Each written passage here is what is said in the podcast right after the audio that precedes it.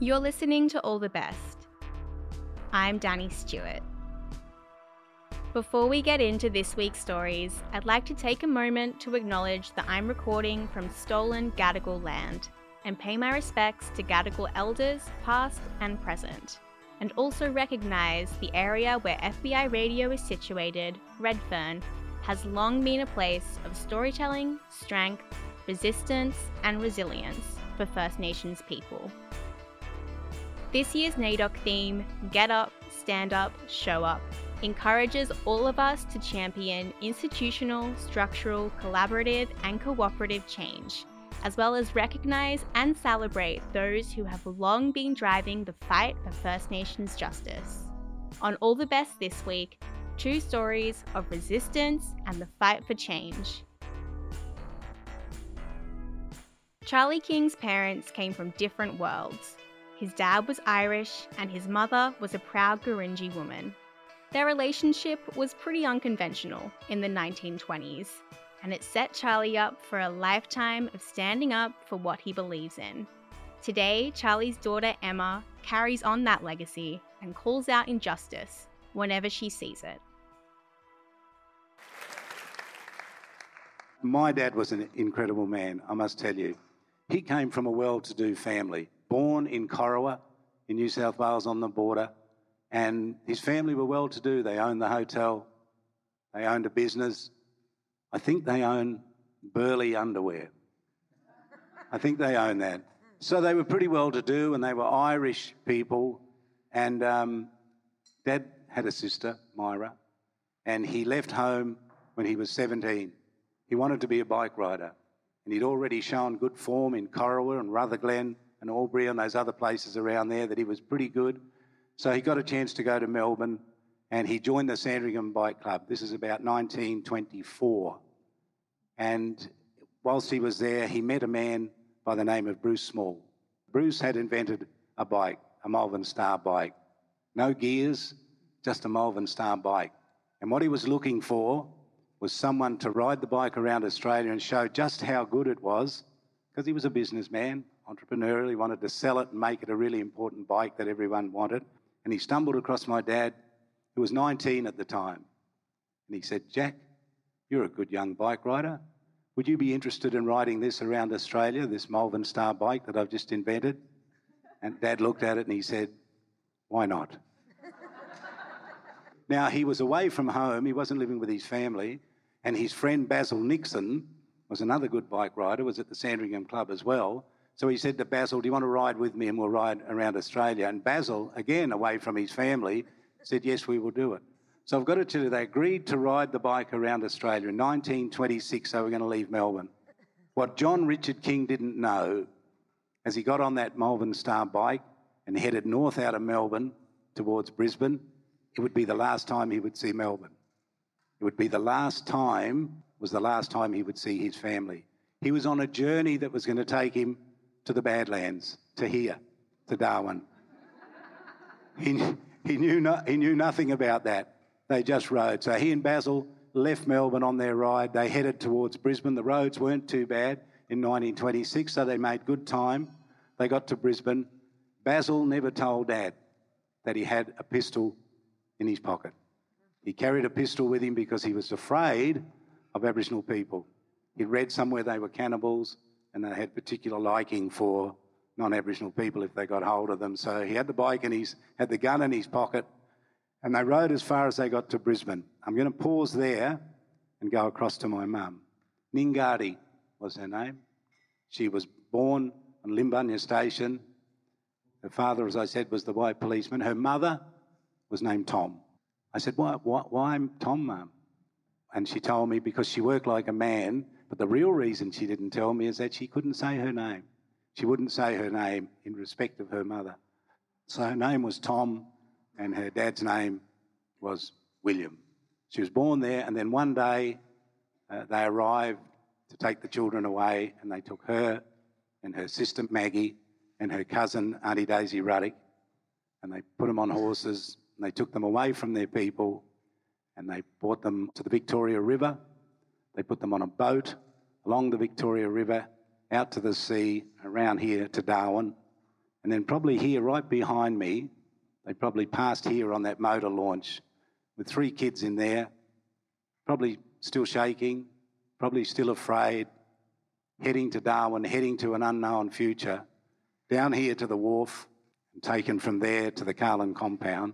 They might have the Anglican Church, which is over there. Probably wasn't there then, but some couple of years later, that's where John Richard King stood with his bike that he was riding and a spare bike, trying to raise money to continue his journey around Australia. She didn't know that. He didn't know that. So she was at the Kahlin compound. Let's go back to Brisbane. John and Basil are there. They point their bikes west and they head towards Mount Isa. The roads are still not too bad.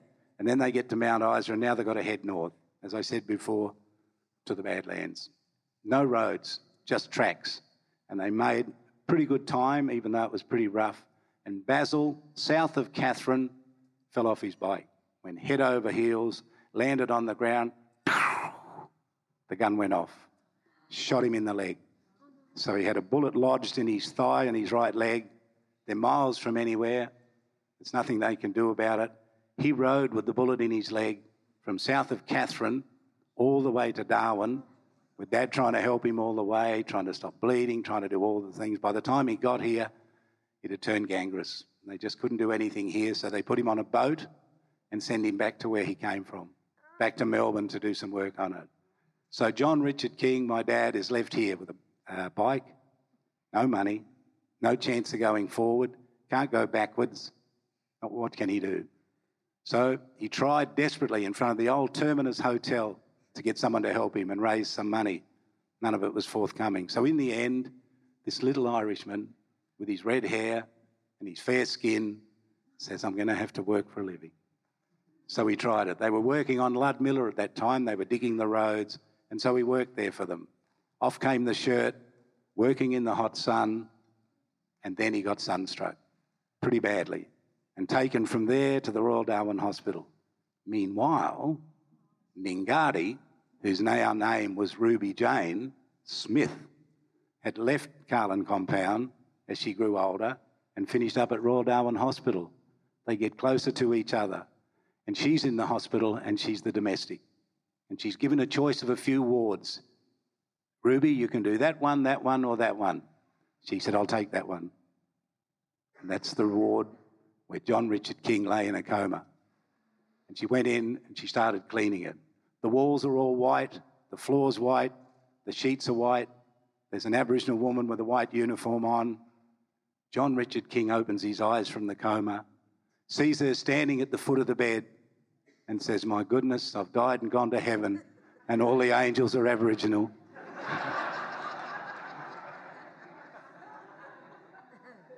but he said he felt an instant attraction to her. She disputed that. but they got to know one another, and then Dad had to do uh, what he knew he had to do was seek permission from Dr. Cecil Cook, the protector of Aborigines, to allow Mum to go to the movies with him. And so once he got out of hospital, he got permission, and they went to the old Star Village here and went to the movies. And Dad said it was the most romantic night of his life. He said he knew then that this was going to be a great future. Mum said he went to sleep five minutes in and never said a word. but love conquers all. Love conquers all. And in the end, he decided that they should get married. And so he wrote to the protector of Aborigines again and he said, I want to marry this woman. And at that time, ladies and gentlemen, the understanding is this the non Aboriginal person marries the Aboriginal woman. The deal is you don't take them back to their people, you don't take them back to their country, you don't encourage them to speak their language, so you try to cut the connection. That was the deal. That was the, that was the expectation, not for John Richard King. As soon as they got married, he had a plan. I will take her back home. I'll take her back to Katherine. I'm not sure where Limbunya Station is. I'm not sure where the Kalkarindji or the Gurindji people, but I know it's west. So they went back there and um, headed towards where Mum's family were. They got some horses in Katherine. I think it took them about over three to four weeks before they found where Mum's people were, and they found Tom. She was still alive, And she was so happy to see her daughter, and the daughter was so happy to see the mother, that they settled down and stayed there for about a year, lived on country with his grandmother and mum. And so mum always said to us later on in life, the reason I'm never bitter about that is because I went back to my family. I went back and I spent time, and so did my husband, and we sat down with our people, and we've come out of that much better people. She said, When things happen in your life, don't get bitter, get better. Do you know what? I've never forgotten that. Don't get bitter, get better. And I try not to get bitter. I try to get better whenever I can when I think about things. So I was really proud of them. They got married, and there's a huge king dynasty in the Northern Territory. So they had 11 children eight girls and three boys. The boys, unfortunately, didn't produce any king children. So the name king is going to end now, our name king, unless, of course, my present daughter keeps her name, which she might, because maybe she's a bit rebellious. I don't know. So I'm going to introduce her to you. Her name's Emma King. She's 13.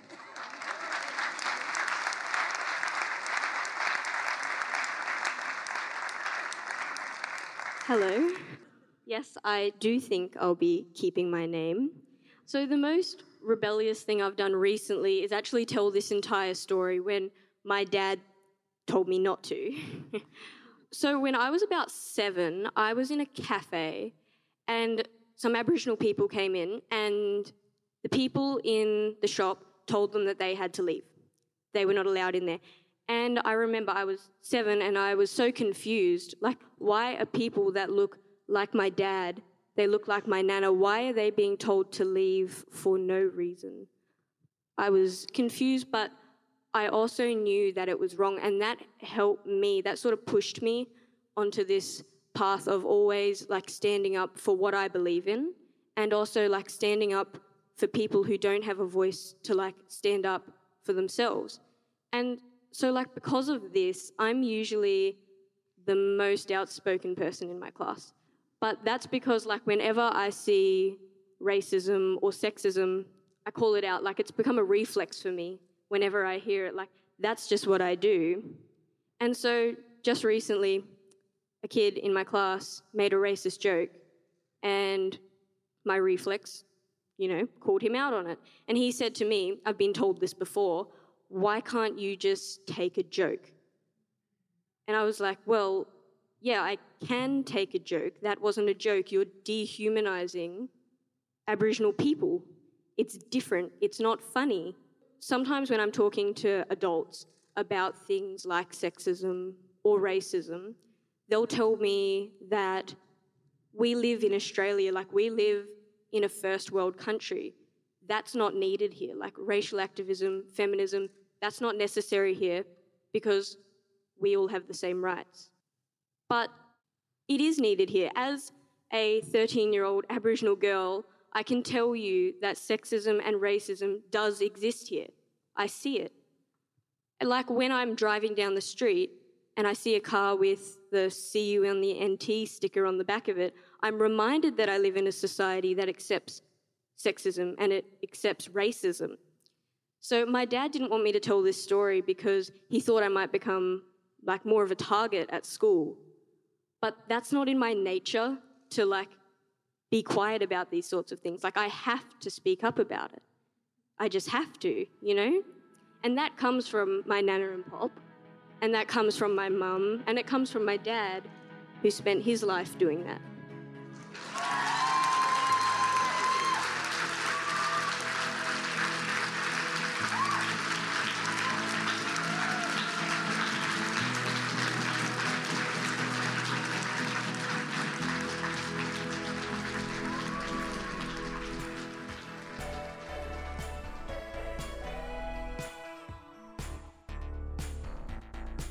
That story was told by Charlie and Emma King. It was produced by Kylie Stevenson. Charlie and Emma first told this story at Spun Stories, a live storytelling event in Darwin, showcasing extraordinary stories from the Northern Territory. Spun also has a podcast. To listen, search Spun Stories wherever you listen to podcasts.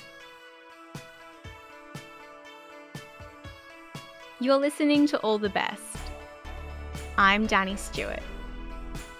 All the Best is a great place to learn the art of audio storytelling. Never made a story before?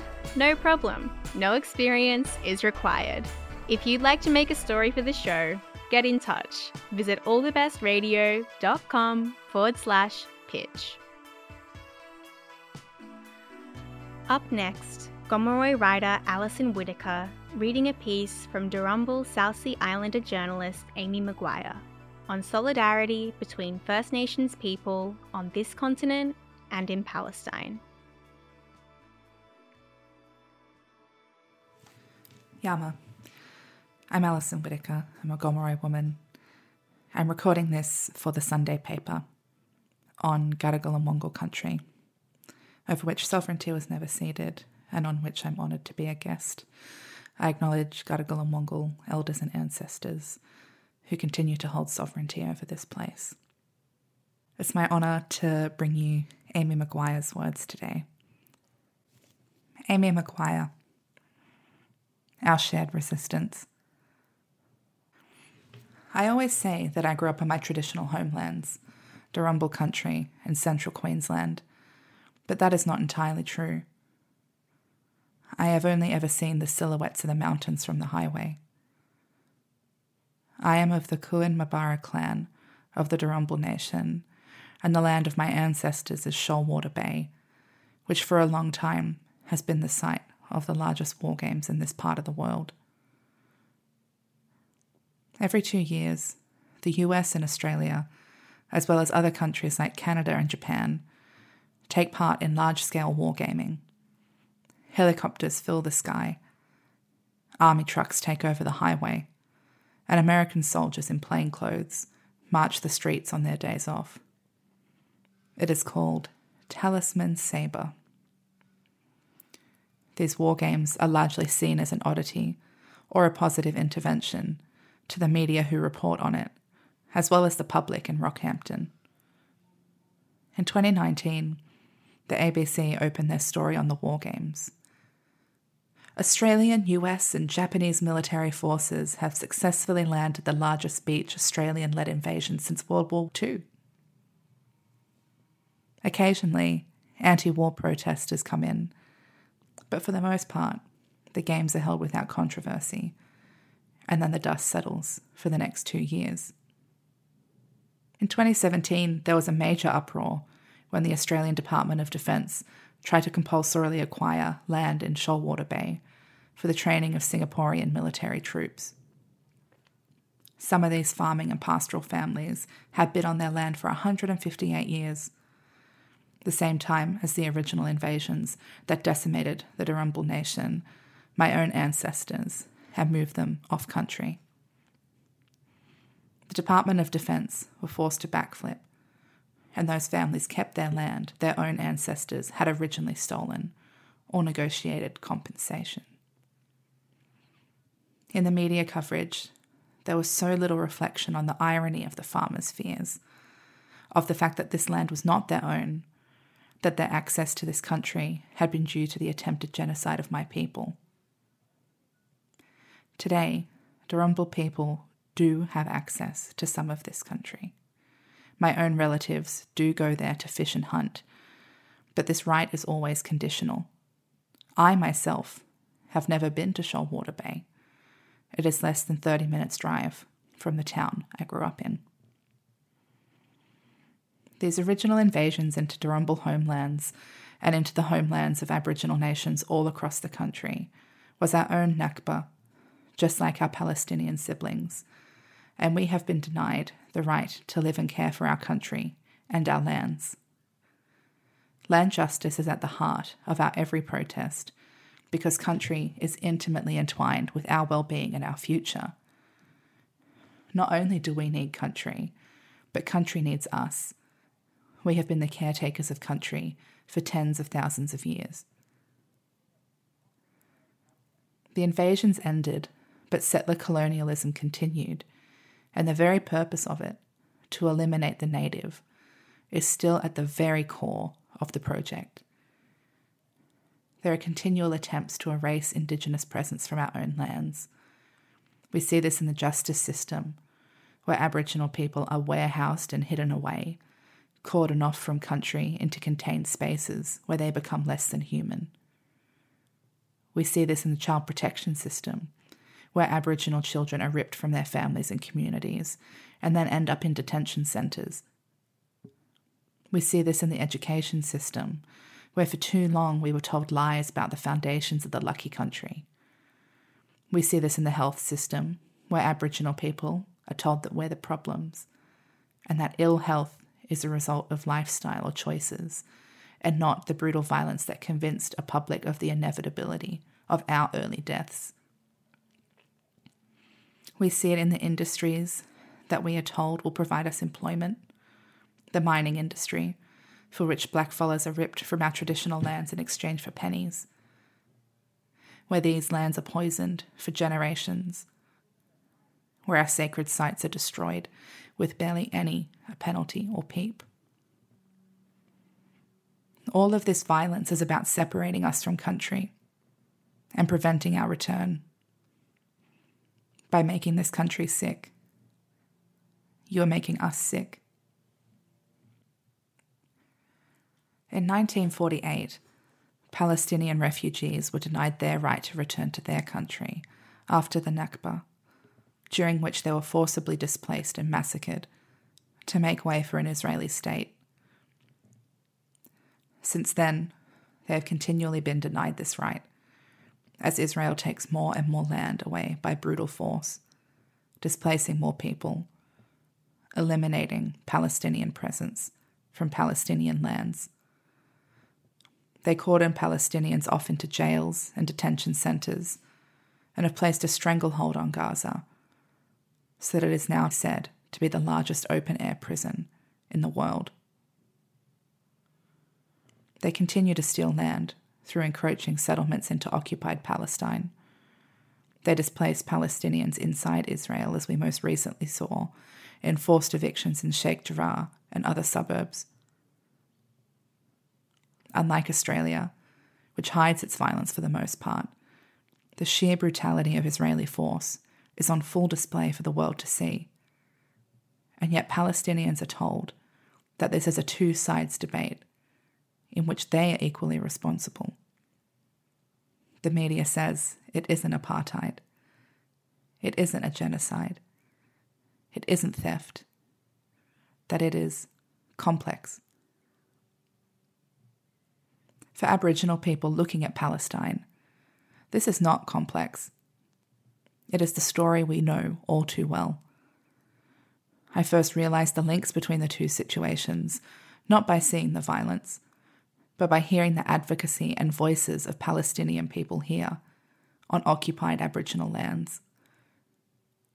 I realised our similarities through the words of Palestinian writers Randa Abdel Fattah, Samah Sabawi, Sarah Saleh, Janine Khalek, Jamal Nabulsi, and so many more. It wasn't in seeing the violence that I saw our connections, but in our shared resistances. Resistance that is predicated on our right to return, to live, and to breathe freely on our traditional lands. We aren't similar only because we are both Indigenous populations living in settler colonial societies, but because we view country in the same way. We both see country as intrinsically connected to our being. Sovereignty is at the heart of both of our protests, and it is why, even when there seems to be no hope, we are still able to resist. Regardless of media blackouts, regardless of the representational violence so readily deployed, we know that sovereignty has never been ceded, not over our lands, not over our bodies, not over our lives.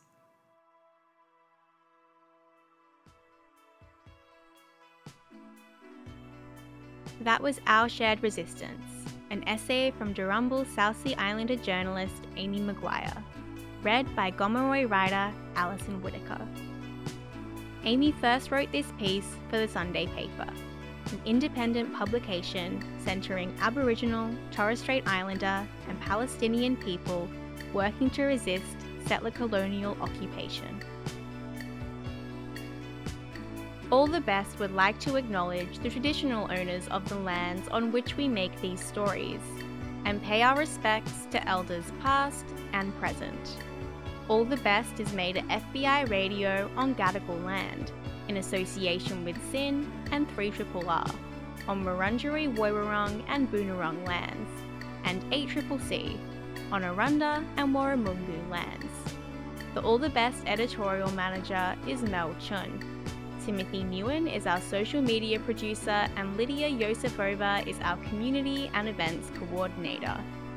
Shining Bird composed our theme music, and Annie Hamilton designed the artwork. We're heard across Australia on the Community Radio Network, and we're made possible by the Community Broadcasting Foundation. You can find out more at cbf.org.au. You can listen back to our full archive of more than 500 episodes at allthebestradio.com. I'm Danny Stewart. Thanks for listening.